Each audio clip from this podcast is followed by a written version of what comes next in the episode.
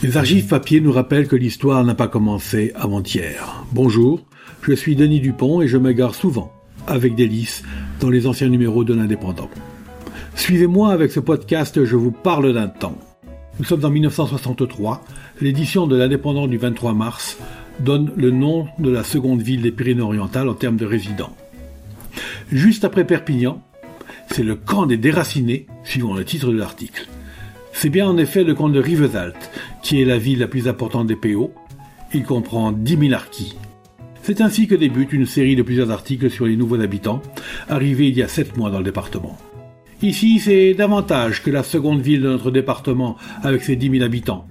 Ce sont 10 000 musulmans qui ont choisi de devenir français, d'abandonner leurs terres caillouteuses et leur soleil pour venir sur le continent vivre avec ceux dont ils furent les amis et les camarades de bivouac. Depuis le 12 septembre, date d'entrée du premier contingent d'Arki, jusqu'à avant-hier, il avait été refusé à tout civil, et à plus forte raison à la presse, de visiter le camp. L'armée a donc donné son autorisation pour permettre à l'indépendant d'entrer et visiter le camp. Le reportage se donne comme ambition d'expliquer la genèse et la naissance de cette ville et d'en donner l'image la plus vraie.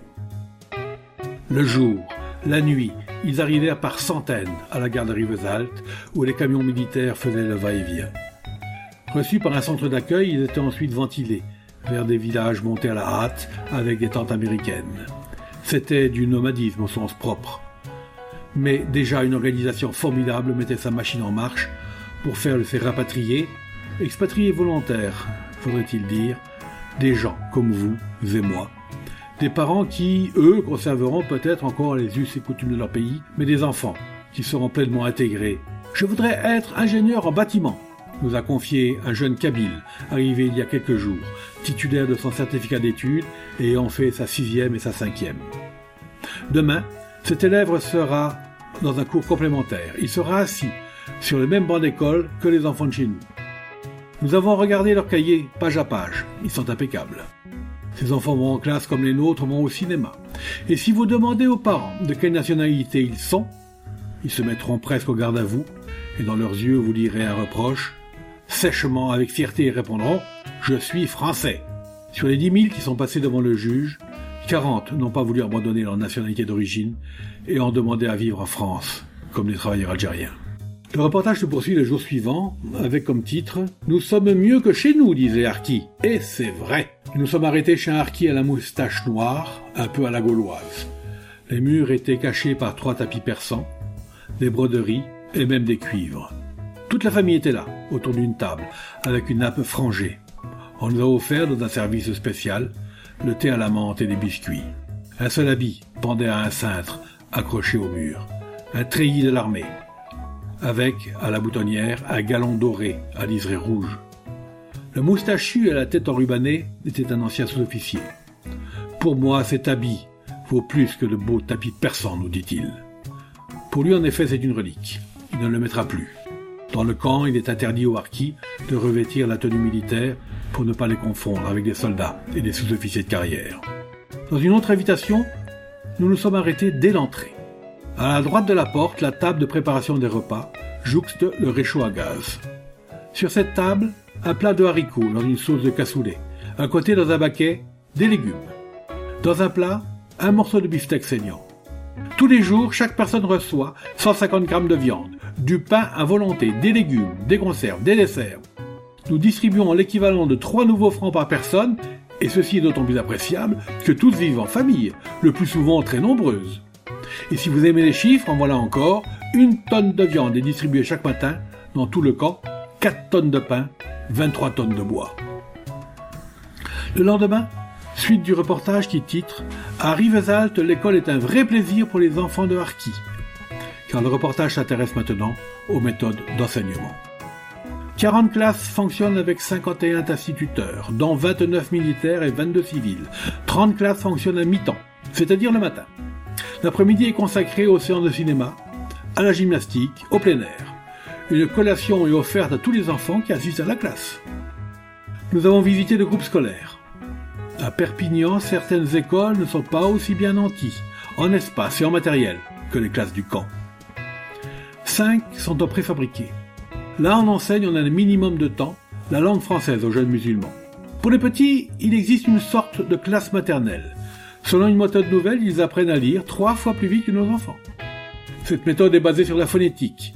Son seul danger, peut-être, un peu de faute d'orthographe, mais le but principal est d'apprendre notre langue en un temps record pour pouvoir déjà se débrouiller dans notre pays. Pour les adultes, ceux qui ont passé 18 ans, les hommes font du rattrapage scolaire.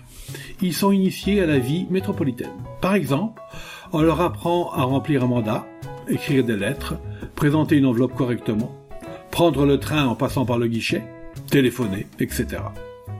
Les hommes qui suivent assidément ces cours reçoivent 80 francs nouveaux par mois à titre de récompense. La plongée dans le camp harki se termine le 28 mars 1963. Titre Prêt pour la vie civile, le harki s'en va après avoir reçu au camp de Rivesaltes le bagage du parfait citoyen.